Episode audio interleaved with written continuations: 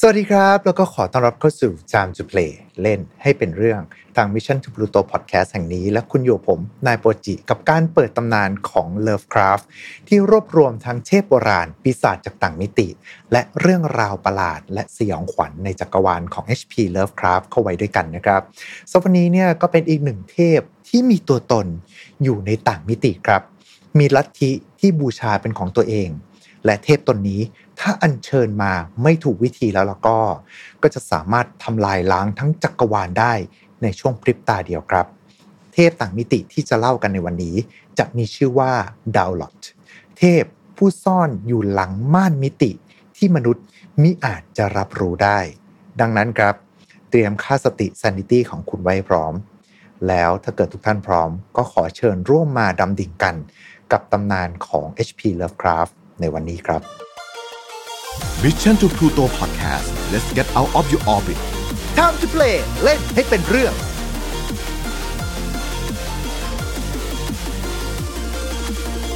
และสำหรับผู้ที่จะพาทุกท่านเนี่ยมาเปิดตำนานกันในวันนี้ก็เช่นเดิมเลยนะครับ นั่นก็คือคุณซิดครับแอดมิน Lovecraftian Thailand และเจ้าของเพจ เรื่องเล่าจากข้างใต้ผืนฟ้าที่ไร้แสง สวัสดีครับคุณซิด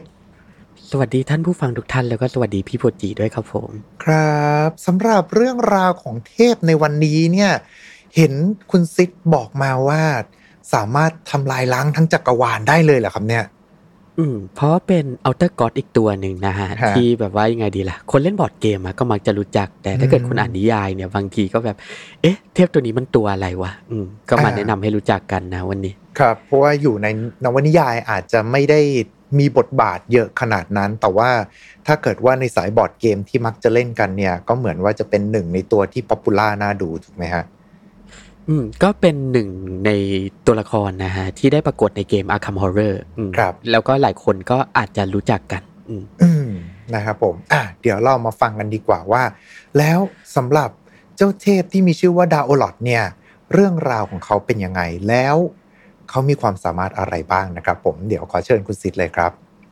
อ่าฮะโดยเดลรอดนี่นะฮะ ก็จะถูกเอ่ยถึงในเรื่องสั้นของลุงเลปซี่แคมเบลอืมที่ชื่อ The Render of the Whale ครับอืมซึ่งไอ้เรื่องสั้นเนี่ยจะถูกเขียนขึ้นในปี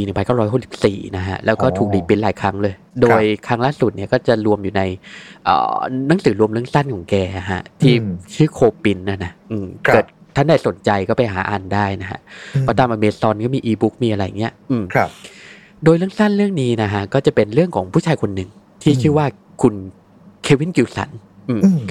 ซึ่งเรื่องราวเนี่ยก็เริ่มขึ้นเมื่อคุณเควินกิลสันเนี่ยกำลังแบบว่าหลบฝนอยู่นะฮะในเมืองอย่างเงี้ยแบบหน้าโรงหนังอย่างเงี้ยแล้วมันก็เป็นช่วงเวลาที่ดึกแล้วอะก็คือประมาณเที่ยงคืนอย่างเงี้ยแล้วฝนตกหนักมากเลยก็ตามสไตล์อังกฤษอืมครับเออต้องอธิบายเพิ่มเติมว่าเรื่องสั้นเนี้ยเกิดในอังกฤษอืมก็คือในไบรเชสเตอร์นะฮะเป็นแบบว่าเป็นฉากหลังอะเป็นเมืองฉากหลังที่ลุงแคมแรมซีย์แคมป์เบล มักจะใช้สำหรับเรื่องสั้นของเขาแมนเชสเตอร์เหรอฮะอ้าวไบรเชสเตอร์อ๋อไบรเชสเตอเป็นเมืองเป็นเมืองสมมุติฮะลองจินตนาการไม่ออกก็นึกถึงเมืองอย่างลิเวอร์พูลก็ได้เอออืมเพราะลุงแรมซีย์แคมป์เบลเองแกจะเป็นคนลิเวอร์พูลอะฮะอืมอารมณ์เมืองก็อาจจะเป็นอย่างนั้น อืมเพราะพอบอกว่าเป็นลิเวอร์พูลแล้วก็แมนเชสเตอร์นี่ก็นึกถึงเหตุการณ์ที่โอเคโอเคโดยเชิญครับ กลับมาต่อเรื่องนะฮะ ก็ เรื่องราวเนี่ยก็คือว่ามันดึกแล้วอะใช่ไหมแล้วก็ช่วงนั้นเนี่ยก็เป็นช่วงประมาณทศวรรษที่หนึ่งพันเก้าร้อยหกสิบประมาณเนี่ยใช่ไหมมันก็ไม่ใช่แบบว่าช่วงเวลาที่แบบว่ามีแบบว่าคนมาใช้ชีวิตตอนกลางคืนมากมายอะไรประมาณเนี้ยอืมครับ ก็จินตนาการว่าเมืองเนี่ยช่วงเวลานั้นคือเงียบงันเลยเออแล้วคุณเควินกิลสันเนี่ยก็หลบหลบอยู่ใต้ชายคาเนี่ยหลบฝนอยู่ใต้ชายคาแค่คนเดียวครับประมาณนั้น ก็คือแล้วก็มันเป็นช่วงที่แบบรถประจำทางเขาหมดแล้วอะเขากำลังคิดอยู่เอ๊ะ เราจะ ทำยังไงต่อไปว่าจะกลับบ้านยังไงประมาณเนี้ยอืมโอ้โหแบบนี้ก็อาจจะต้องรอถึงเช้าหรือเปล่ากว่าให้ตัวรถบัสมันทำงานอีกครั้งหนึ่งอืมก็ตอนแรกเขาก็คิดว่าจะแบบว่าจะรอจนเช้าอะนะฮะครับก็คือรอให้ฝนหยุดตกเนี่ยแล้วก็ค่อยกลับประมาณเนี้ยซึ่งในอังกฤษเนี่ยมันก็ตกเรื่อยๆอะฮะใช่ไหมอืไม่หยุดหรอกก็เขาก็คิดว่าเออเดี๋ยวตอนรุ่งเช้าอย่างเงี้ยก็ค่อยเดินกลับบ้านแบบมีรถกลับมาแล้วก็ค่อยกลับแล้วกัน อืมอืม แล้วก็ระหว่างที่ยืนรอเนี่ยเขาก็พบว่าเอ๊ะจริง ๆ แล้วเขาก็ไม่ได้ยืนรออยู่แค่คนเดียวนะอ่าเออใกล้ๆกันนั้นนะก็มีผู้ชายคนเนี่ยยืนแบบว่าหลบฝนอยู่ใกล้ ๆ กันด้วยอืมครับแต่เขาก็ไม่ได้ใส่ใจนะเขาก็ยืนรออยู่งั้นแหละอืมจนกระทั่งยืนรอมาสักพักเนี่ยก็มีแท็กซี่คันหนึ่งอะผ่านมาโชคดีผ่านมาพอดีเลยอืมครับ ก็เป็นแท็กซี่รอบดึกประมาณเนี้ยเขาเขาก็เออโอเคแท็กซี่มาแล้วก็ตัดสินใจที่จะโบกเลย อืม ก็พอบอกจุดหมายปลายทางแล้วว่าเออก็เป็นบ้านของเขาที่ไบรเชสเตอร์อย่างงี้ใช่ไหมครับ แต่ถ้าว่าก่อนรถจะออกอะ ผู้ชายอีกคนหนึ่งที่ยืนหลบฝนกับเขาอยู่ด้วยกันเนี่ย ก็ได้วิ่งตามมา เออ แล้วก็บอกว่าเฮ้ยเดี๋ยวขอผมไปด้วยได้ไหมคือ แบบว่ามันก็หารถยากแล้วนะไอ้แท็กซี่เนี่ยมันก็อาจจะเป็นคันสุดท้ายแล้ว อืมประมาณเนี้ยซึ่งแล้วก็ปลายทางที่ผู้ชายคนเนี้ยกำลังจะไปอะ อืมก็เป็นแบบว่าอยู่ระหว่างทางที่คุณกิวสันจะไปพอดี เออ คุณกิวสันก็เลยบอกว่าเออเดี๋ยวคุณก็ติดรถไปด้วยแล้วกันก็ได้ประมาณเนี้ยอืมครับ ซึ่งก็ระหว่างที่ผู้ชายสองคนเนี่ยฮะนั่งอยู่บนแท็กซี่อะคือเขาก็ไม่ได้พูดอะไรกันหรอก คุณอืมกิวสันเนี่ยก็ได้ แบบเลือกที่จะฆ่าเวลาได้การหยิบตำราเวทมนต์ออกมาอ่าน อืมอืม เออคือเขาก็มีแบบหนังสืออะไรพกติดตัวไว้นะฮะเขาก็เออแบบจะได้ไม่ต้องคุยกับไอเนี่ย มันคนแปลกหน้าก็หยิบตำราเวทมนต์ออกมาอ่านแล้วกันเพื่อฆ่าเวลา ครับ อืมซึ่งไอ้ตำราประวัติไอ้ตำราประหลาดเนี่ยที่คุณกิวสันหยิบออกมา ก็ได้ทำให้ชายแปลกหน้าเนี่ยที่นั่งอยู่ข้างเขาเนี่ย สนใจมากเลย แล้วก็ทักว่า เอ้ยเขาก็สนใจเรื่องเกี่ยวเรื่องราวเกี่ยวกับเหนือธรรมชาติเหมือนกันนะอ่าเออ แล้วก็ทำให้ทั้งสองคนเนี่ยแบบ ก็สนสนทนากันนะแลกเปลี่ยนกันแบบถูกคอมากขึ้น เพราะสนใจในเรื่องราวลึกลับเหนือธรรมชาติครับแบบเดียวกัน อืมแล้วก็ทำให้ชายคนแปลกหน้าคนเนี้ยได้ตัดสินใจที่จะแนะนำตัวเองว่า เขาเนี่ยชื่อว่าคุณเฮนรี่ฟิชเชอร์อืมซึ่งคุณกิลพอคุยไปคุยกันมาเนี่ย คุณฟิชเชอร์ก็ได้แบบชักชวนอะ คุณกิลสันบอกว่าเออเดี๋ยวแวะไปที่บ้านเขาไหม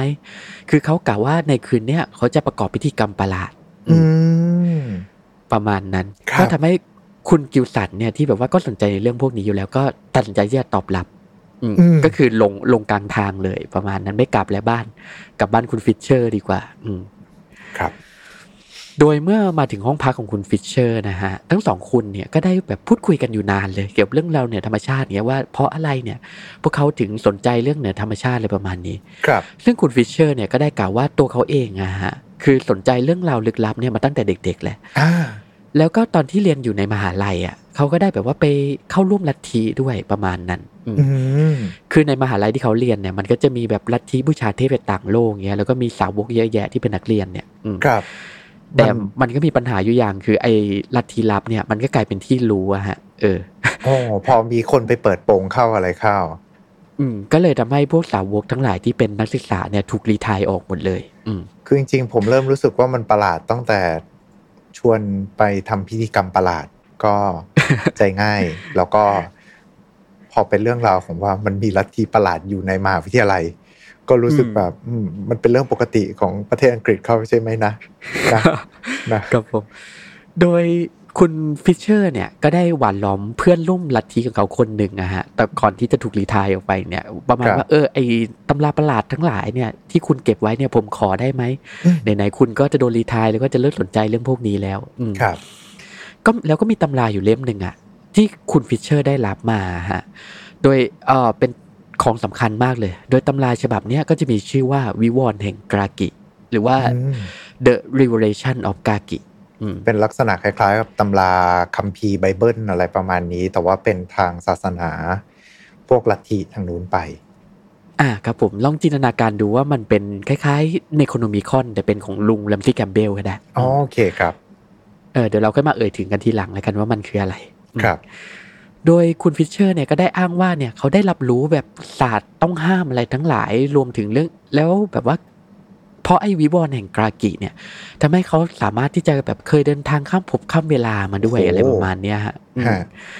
แล้วเขาแล้วไอ้การศึกษาของเขาเนี่ยเกี่ยวกับเรื่องประหลาดทั้งหลายเนี่ยก็ทำให้เขาอะได้มีโอกาสรู้จักกับเทพตนหนึ่ง ที่มีชื่อว่าดาวรอดอืมอืมแล้วก็ไอ้เทพตนเนี้ยแหละ ที่เขาต้องการที่จะอัญเชิญมา แล้วก็ต้องการขอความช่วยเหลือจากคุณกิฟสันเนี่ย ในการประกอบพิธีกรรมอืมครับ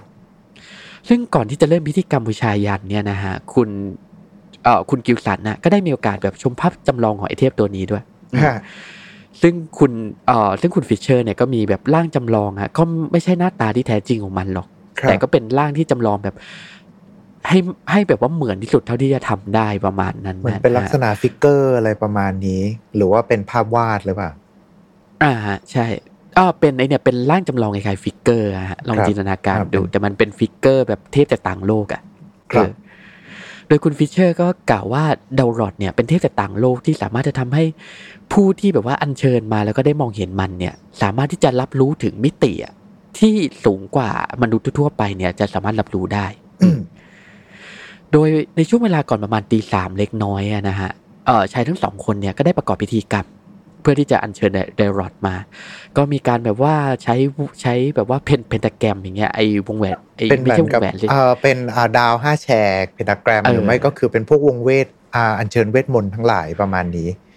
อ่าใช่ก็จะมีแบบว่า pentagram อย่างเงี้ยหัวกะโหลกเนี่ยแล้วก็ปิดม่านทำให้ห้องมืดๆอะนะฮะพอจะอัญเชิญ Daoloth มาเนี่ยต้องทำให้ห้องมันมืดอืมอืมซึ่งในระหว่างที่ประกอบพิธีกรรมเนี่ย คุณฟิชเชอร์เนี่ยก็ได้ตัดสินใจที่จะบันทึกเสียงเอาไว้ด้วย อืมอ๋อ แล้วก็คือก็ไอการประกอบพิธีกรรมเนี่ยก็ปรากฏว่าสำเร็จนะเออ ครับ แต่ไอในเรื่องสั้นเนี่ยก็จะตัดฉากไปหลังจากที่ไอประกอบชายทั้งสองคนเนี่ยประกอบพิธีกรรมสำเร็จแล้วแป๊บหนึ่งนะแต่เขาบอกว่ามันคือพิธีกรรมบูชายันหืมใช่ไหมอ๋อมันเป็นพิธีกรรมปกติอะฮะ อันเชิญเดลรอดมาเนี่ยแหละอืมโอเค ผมนึกว่าต้องมีการบูชายันใครสักคนหนึ่งอะไรประมาณนี้ อ๋อเปล่าเป็นพิธีกรรมปกตินั่นแหละ แต่ครับคือการจะอัญเชิญเดลรอดมาเนี่ยจำเป็นเลยที่จะต้องเตรียมมาฮะแบบว่าอืมภาชนะ เพื่อที่จะขังเดลรอดเอาไว้อืมอืมแต่เหตุผลเพราะอะไรเดี๋ยวเรามาอธิบายกันทีหลังอืมครับ ซึ่งภาพก็ตัดมาในตอนเช้าอะนะฮะผลลัพธ์ก็คือว่าชายทั้งสองเนี่ยถูกพบพบเป็นศพในเช้าวันถัดมา โอ้อืม โดยคุณกิลสันเนี่ยก็ถูกแทงตายภายในห้องนั่นแหละ ครับ แต่คุณฟิชเชอร์เนี่ยก็ได้ไปตายอยู่อยู่ข้างนอกอืม ครับ ก็โดยแบบว่าอัตวินิบาตกรรมอะเนอะอ่าเออก็คือจัดการตัวเองประมาณนี้อืมโดยเจ้าหน้าที่เนี่ยก็ได้พบบันทึกเสียงอะนะครับเพราะคุณฟิชเชอร์ก็ได้บันทึกเสียงไว้ใช่ไหมครับ ก็เลยรู้ว่าเอ่อชายทั้งสองคนเนี่ยระหว่างที่กำลังประกอบพิธีกรรมก็ได้เสียสติไป แล้วก็เป็นคุณฟิชเชอร์เนี่ยที่ฆ่าคุณกิลสัน ก่อนที่ตัวเองเนี่ยจะไปตายข้างนอกอืมอืมซึ่งผลลัพธ์ทั้งผลลัพธ์ทั้งหมดก็คือ มันเกิดขึ้นเพราะชายทั้งสองเนี่ยได้ไปเห็นรูปลักษณ์ที่แท้จริงของ Daoloth อืมอ่า และนี่ก็คือเรื่องราวคร่าวๆของ The Render of the Veils ฮะอืมครับผม ก็ถือว่าจบสไตล์ Lovecraftian กันอีกหนึ่งเรื่องแบบเต็มๆเลยทีเดียวนะฮะ ครับผม คือจบแบบปลายเปิด อืม เออ อ่า แต่ว่าถ้าอย่างนี้มาแล้วเนี่ย ต้องถามเริ่มต้นเลย Daoloth คือใครครับเนี่ย อืม Daoloth นะฮะ คือมาเอ่ยถึงรูปลักษณ์ก่อนดีกว่า คือถ้าครับเกิดอ้างอิงจากแบบว่าภาพจำลองนะฮะที่ถูกอธิบายไว้ในเรื่องสั้นเลยเนะอืมอืมคุณกิลสันก็ได้เห็นว่าไอ้เทพตัวเนี้ยมันเป็นมันไม่ใช่สิ่งที่ไร้รูปร่างเหมือน slime หรือว่าพวกอสุรกายของ Lovecraft นะ มันเป็นสิ่งที่มีรูปร่างอืมเพียงแต่รูปร่างของมันเนี่ยมันซับซ้อนเลยจนแบบว่าไม่สามารถที่จะสาธยายออกมาได้อะเออ เหมือนกับเป็นอะไรสักอย่างหนึ่งซึ่งมันเป็นการพันเกี่ยวกันไปเรื่อยๆอะไรอย่างนี้หรือเปล่า อ่าใช่โดยร่างกายของมันเนี่ยนะฮะคุณกิลสันน่ะก็จะแบบว่าประเมินไว้ว่ามันมีร่างกายคล้ายๆ กับแท่งพลาสติกสีเทาๆอะอ่าที่สารประกอบติดกันอ่าเออ ลองจินตนาการดูเป็นแท่งพลาสติกอะฮะ ที่แบบว่าบิดบิดไปบิดไปเป็นมุมประหลาดอย่างเงี้ยแบบสานกันไปสานกันมาครับจนกลายเป็นรูปร่างทรงกระบอกอะฮะประมาณอืมนั้น แต่คือมันไม่ใช่รูปร่างทรงกระบอกจริงๆนะเออเพราะมันเป็นเป็นแบบว่ารูปร่างที่ซับซ้อนหรือจนแบบว่ามนุษย์ไม่สามารถบอกได้อะว่าจริง ๆ แล้วไอ้ figure ที่ถือที่เห็นอยู่เนี่ย มันเป็นรูปร่างอะไรกันแน่อะฮะประมาณนั้นฮะอืมก็ยากจะจินตนาการถึงเหมือนกันนะ แล้วตัวเทพดาวลอดนี่คือปกติแล้วเขาอัญเชิญมาทำไมดีกว่าคุณ อืม โดยปกเอ่อโดยปกติแล้วนะฮะผู้สาวกเนี่ย ก็มักจะอัญเชิญเทพดาดาวรอดมาเนี่ย เพื่อที่จะละเพื่อที่จะให้ตัวเองเนี่ย สามารถที่จะรับรู้มิติที่สูงกว่า อือหืออืมก็คือโดยปกติเนี่ยมนุษย์อะจะสามารถรับรู้ได้แค่สามมิติใช่ไหมอ่าก็คือกว้างยาวสูงสูง เออกว้างยาวลึกขออภัย อ่าอืมมันจริง ๆ มันก็อ่ามันเป็นแนวแกน x แกน y แล้วก็ทะแยงออกมาประมาณเนี้ยอันนั้นก็คือรูปร่างปกติอย่างที่พวกเราใช้ชีวิตกันอยู่ หรือว่าสิ่งที่เรากำลังอาศัยอยู่ อันนี้จะเรียกว่ามิติที่สาม ก็คือสามแบบสามมิติ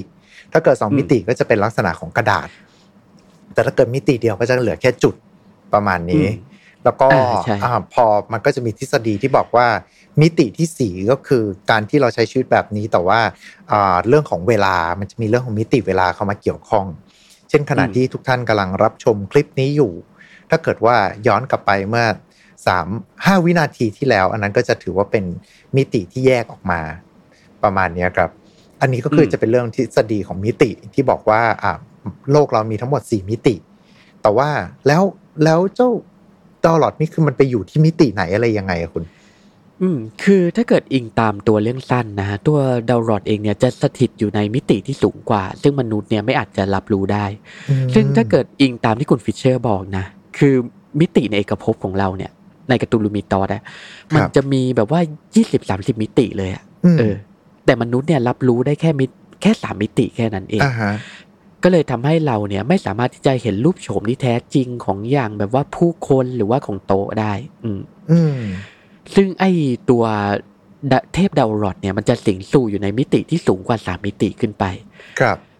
ทำให้ถ้าเกิดว่าจะอัญเชิญมันมาเนี่ย ก็จะเอ่อก็จำเป็นที่จะต้องใช้อะภาภาชนะพิเศษอะอืมเพื่อที่จะขังมันเอาไว้ เพราะถ้าเกิดอัญเชิญมาโดยที่แบบว่าไม่ได้ใช้ภาชนะอะไรเลยเนี่ย ไอ้ร่างที่แบบว่าอยู่ที่แบบว่าผิดไปจากสามมิติของมันเนี่ย ก็จะขยายไปเรื่อยๆขยายไปเรื่อยอืมๆในวูบเดียวเนี่ยทำให้ขนาดเนี่ยมันสามารถที่จะแบบว่าทำลายเอกภพและเอกภพได้เลย อืมก็คือมันด้วยจะขยด้วยความมันสามารถขยายตัวมันเองได้ อืมก็ คือว่าจากจุดจากจุดเล็กๆเนี่ยถูกอัญเชิญมาเป็นจุดเล็ก ๆ แต่วูบเดียวอะพริบตาเดียวมันจะขยายแบบตู้มใหญ่จนกืนกินเอกภพทั้งเอกภพได้เลยอ่าแต่แปลว่าที่คุณฟิชเชอร์ กับทางคุณกิลสันเนี่ยอัญเชิญออกมาคืออย่างน้อยก็คือหาภาชนะมาบรรจุมันไว้เรียบร้อยแล้ว แต่ว่ากระทั่งใส่ภาชนะเข้าไปแล้ว แต่ด้วยรูปลักษณ์ของ Daoloth ทำให้ทั้งคู่ก็วิปลาสไปอยู่ดีถูกไหมครับ อืมคือถ้าเกิดอิงตามแบบว่าเสียงที่คุณฟิชเชอร์ได้บันทึกเอาไว้ แล้วก็ที่เจ้าเจ้าหน้าที่ได้แบบว่าได้ฟังอะนะฮะครับ เราก็จะรู้ว่าหลังจากที่ได้เห็นรูปโฉมที่แท้จริงของดาวรอดเรียบร้อยแล้วอะคือคุณฟิชเชอร์เองอะจะเห็นคุณกิลสันเป็นอีกสิ่งหนึ่งไปเลยที่ไม่ใช่มนุษย์นะฮะอืมเออ เพราะรับรู้มิติที่สูงกว่าไปแล้วใช่ไหมอืมครับคือไม่สาจะไม่สาจะเขาจะไม่ได้มองเห็นแค่กว้างยาวลึกเลยว่า แต่เขาจะมองเห็นมิติอื่น ๆ ด้วยสามสี่ห้าหกเจ็ดเนี่ยทำให้รูปโฉมเนี่ยที่เขาเคยคุ้นเคยอะมันเปลี่ยนไปอ่าฮะเออเขาก็เห็นแบบว่าคุณกิลสันเนี่ยเป็นเหมือนสลามอะไรสักอย่างหรืออาจจะนฮเป็นตัวแปลกๆอะไรไป เพราะว่าในเมื่อการรับรู้มิติเพิ่มขึ้นแล้ว สิ่งที่เห็นอยู่ข้างหน้าก็จะแตกต่างไปจากเดิม อ่าคือมันไม่ใช่สิ่งที่แบบว่ามนุษย์จะสามารถสาธยายได้ด้วยคำที่เราคุ้นเคยอีกแล้วอะฮะอ่าฮะประมาณนั้นอ่าก็เลยทำให้คุณฟิชเชอร์เนี่ยเสียสติไปเลย อืมอืม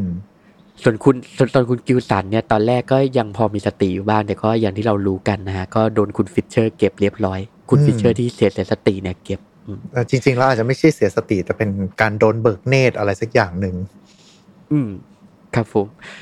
ซึ่งไอ้การแบบว่าการเข้าถึงมิติที่สูงกว่าเนี่ยฮะก็คือเหตุผลที่ทำให้สาวกเนี่ยสาวกของ Daoloth ทั้งหลายเนี่ยต้องการที่จะอัญเชิญดาวรอดมา เพื่อที่จะมองเห็นร่างที่แท้จริงของเทพตัวเนี้ยอืม อืม เพราะแบบก็ตามอะตามนิสัยของพวกนักวิทยาศาสตร์ใช่ไหมจะมีความสงสัยใครรู้อะฮะครับว่ามิติที่สูงกว่าเนี่ยมันจะมีหน้าตายังไงใช่ไหมคือเราก็ไม่อยากถูกพันธนาการไว้กับ แบบว่าสมก้อนสมองของมนุษย์ที่เห็นได้แค่กว้างยาวลึกแค่นี้ใช่ไหมอือืมมก็เลยอยากที่จะอัญเชิญไดรอดมาเพื่อที่จะแบบว่ารับรู้ไอ้สิ่งที่มนุษย์ทั่วๆไปเนี่ย ไม่สามารถรับรู้ได้เหล่านี้อืมแต่บางครั้งพอการที่มนุษย์เราเนี่ย ได้เห็นในสิ่งที่ไม่ควรจะรับรู้ มันก็อาจจะเป็นอะไรที่เกินไปกว่าที่สมองของมนุษย์จะสามารถที่จะรับได้หรือว่า บางครั้งการตีความด้วยสมองของมนุษย์อาจจะทำให้สิ่งที่เราเห็น มันทำให้ตัวเราเองไม่สามารถที่จะประมวลผลได้ แล้วก็ทำให้เกิดการกระทำที่ผิดพลาดอะไรอย่างนี้ด้วยหรือเปล่าอ่าใช่ฮะก็คือว่าการสมองของเราเนี่ย มันก็แปลความทุกอย่างบิดเบี้ยวผิดเพี้ยนไปหมดนะฮะใช่ไหคมรับ จากโลกจากโลกเดิมที่เราคุ้นเคยเนี่ยคือมันเปลี่ยนกลายเป็นอีกสิ่งหนึ่งไปเลยอะอืมที่เราไม่รู้จักแล้วก็มนุษย์ทั่วๆไปเนี่ยไม่สามารถที่จะสาธยายหรือจินตนาการถึงมันได้แล้ว อืมอืมอันเนี้ยก็อันนี้อาจจะเปรียบเทียบกับเอ่อใช้คำนี้แล้วกันว่า บางครั้งถ้าเกิด เราจะพูดให้มันดูเป็นรูปธรรมมากที่สุด แล้วก็ดูเข้ากับอ่าอะไรที่เราสามารถยึดโยงได้ง่าย คือบางครั้งอะเหมือนกับเรารับรู้คนคนหนึ่งว่าเป็นแบบไหนอะไรยังไง แล้วพอวันหนึ่งเราไปรับรู้ความเป็นจริงอีกแบบหนึ่ง ซึ่งทุกคนพูดถึง เราอาจจะมีมุมมองต่อคนเดิมที่เปลี่ยนไปอะไรประมาณเนี้ยครับอืมอืมก็ลองจินตนาการอย่างนี้ก็ได้ คือแบบว่า แต่เดิมอะสมมุติเราเออเราเห็นมนุษย์คนหนึ่งอะเป็นมนุษย์ธรรมดาอย่างเงี้ยอ่าแต่อยู่ดีๆแค่เหลือบไปเห็นดาวดาวหลอดแค่เนี้ยพอหันกลับมามองอีกทีมนุษย์มนุษย์คนนั้นนะกลายเป็นก้อนเนื้อประหลาดไปแล้วอะอ่าอ่าอ่า เอออารมณ์มันจะเป็นอย่างนั้นนะฮะอ่าก็คือเราจะมีมุมมองว่า เอ้ยไอสิ่งที่อยู่ตรงหน้าเราเนี่ยมันไม่ใช่มนุษย์แล้ว มันกลายเป็นปีศาจที่แบบว่าน่าสะพรึงกลัวหรือว่าเป็นที่ที่แบบว่า เราไม่คุ้นเคยกับมันไม่คุ้นชินกับมันไปแล้วอะฮะประมาณนั้นแต่ว่าอืมที่บอกว่าคุณฟิชเชอร์บอกว่าเขาเคยไปข้ามตัวมิติแล้วก็ไปเจอกับดาวหลอดก่อนหน้านี้ แล้วอ๋อทำไมแค่แค่ได้ยินเฉยๆแค่ได้ยินเฉยๆอ๋อแค่ได้ยินเฉยๆใช่ไหมฮะ อืม ก็คือว่าพอได้ยิน พอได้รับรู้เกี่ยวกับเรื่องของเอ่อดาวหลอดมานี่ไงฮะอืมเขาเลยรู้สึกสงสัยใครรู้เกี่ยวกับไอเทพตัวเนี้ยก็เลยครับตัดสินใจที่จะอัญเชิญไดรอดมามเพื่อที่จะให้ได้มองเห็นกับตาว่าจริง ๆ แล้วไอเทพตัวเนี้ยเป็นยังไงครับซึ่งในอดีตที่ผ่านมาเนี่ยคือในยุคแบบว่ายังมีแอตแลนติสอยู่อะนะฮะก็คือแบบหมาอายถึงณาจักรโบราณยุคเก่ามากๆ ที่เชื่อว่าจะมีอาณาจักรอย่างแอตแลนติสที่มีพลังอำนาจ ที่มันอยู่เหนือกว่าอ่าเทคโนโลยีของคนในยุคปัจจุบันประมาณนี้ อืมก็คือว่าในสมัยก่อนเนี่ยก็จะมีการพวกชาวแอตแลนติสนะฮะก็จะมีพวกนักบวชเนี่ยแหละ ที่ครับบูชาดาวดาวรอดเนี่ย แล้วก็มาที่จะอัญเชิญดาวรอดมาในเพื่อที่จะแบบว่ารับรู้ไอเดียเกี่ยวไอเดียแบบว่าเกี่ยวกับมิติที่สูงกว่าอะฮะครับ อืมก็ซึ่งมันก็มีเรื่องราวเหล่าเนี้ยแล้วก็ไอเรื่องราวเหล่าเนี้ยก็จะถูกบันทึกไว้ในตำราที่เราเอ่ยถึงไปก็คือวิวรณ์แห่งกรากิ ครับซึ่งไอวิวรณ์แห่งกากิเนี่ยก็จะได้บันทึกเรื่องราวทุกอย่างเอาไว้เลยอย่างดาวรอดอย่างเงี้ยหรือเทพหลาย ๆ ตัวของลุงแรมซี่แคมเบลที่อืมถ้ามีโอกาสเดี๋ยวเราก็จะมาเอ่ยถึงกัน ครับ ซึ่งไอวิวรณ์แห่งกากิเนี่ยก็ขอขออธิบายไว้สั้น ๆ แล้วกัน เดี๋ยวถ้าเกิดเอ่ยถึงตัวกากิเมื่อไหร่เดี๋ยวเราก็จะมาลงรายละเอียดอีกที ครับ ไอวิวรณ์แห่งกากิเนี่ยก็จะคล้าย ๆ กับเดโคโนมิคอนนั่นแหละแต่มันไม่ใช่อืมเล่มเดียว มันจะเป็นหนังสือชุดเลยอ๋อ เออ มันก็จะเป็นแบบว่าคล้ายๆ แบบว่าชุดตำราชุดตำราเวทมนต์อย่างเงี้ยที่มีอยู่ทั้งหมด12เล่มครับ โดยถูกเขียนขึ้นโดยสาวกอะฮะที่บูชาเทพที่มีชื่อว่ากรากิ เออครับ เราก็เลยเรียกมันว่าวิวรณ์แห่งกรากิ โดยไอตอนแรกอะก็จะมีอยู่12เล่ม แล้วก็ในภายหลังอะก็จะถูกคัดลอกแล้วก็ตีพิมพ์แบบไพเรตนะฮะก็คือโดนก็คือมีการคัดลอกแล้วก็ตีพิมพ์ออกมาแหละเออ ก็คือตีพิมพ์อย่างไม่เป็นทางการนะออกมาเก้าเล่มครับ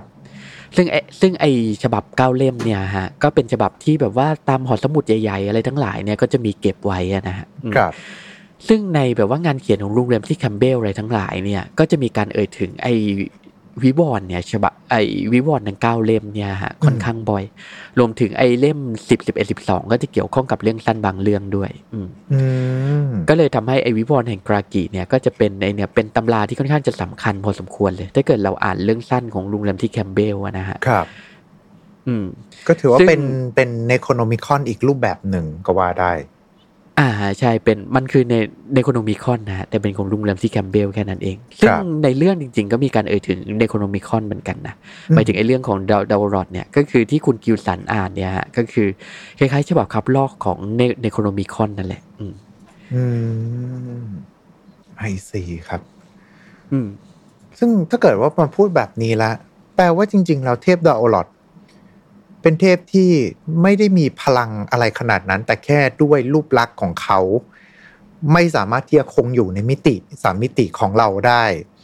อืมตัวก็คือจะขยายไปเรื่อยๆ ถ้าเกิดว่าไม่มีอะไรสักอย่างหนึ่งที่ว่าคอยมากักกัน เพื่อให้ยังคงอยู่ได้ก็คือ ที่เราจะเรียกกันตะกี้ก็คือภาชนะคปรับระมาณนี้ แต่ว่าแค่ถ้าเกิดแค่มองเห็น แค่ได้ทำความรู้จัก ก็ทำให้ตัวเราเองสามารถที่จะมองไปในมิติที่อยู่เหนือกว่าที่มนุษย์เรารู้จักได้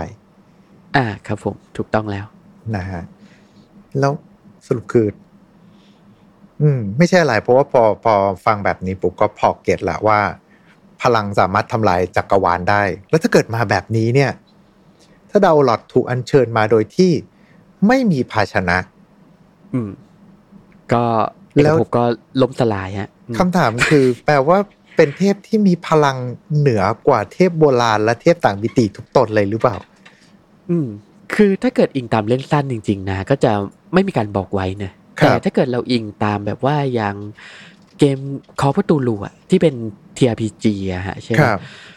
เราส่วนใหญ่เนี่ยก็มักจะจัดให้เดลรอดเนี่ยอยู่ในกลุ่มของเดลตากอดอืมก็คือเป็นเทพอะที่มีพลังอะในระดับอย่างยอสโซทอสหรือในราโฮเทปเลย ครับ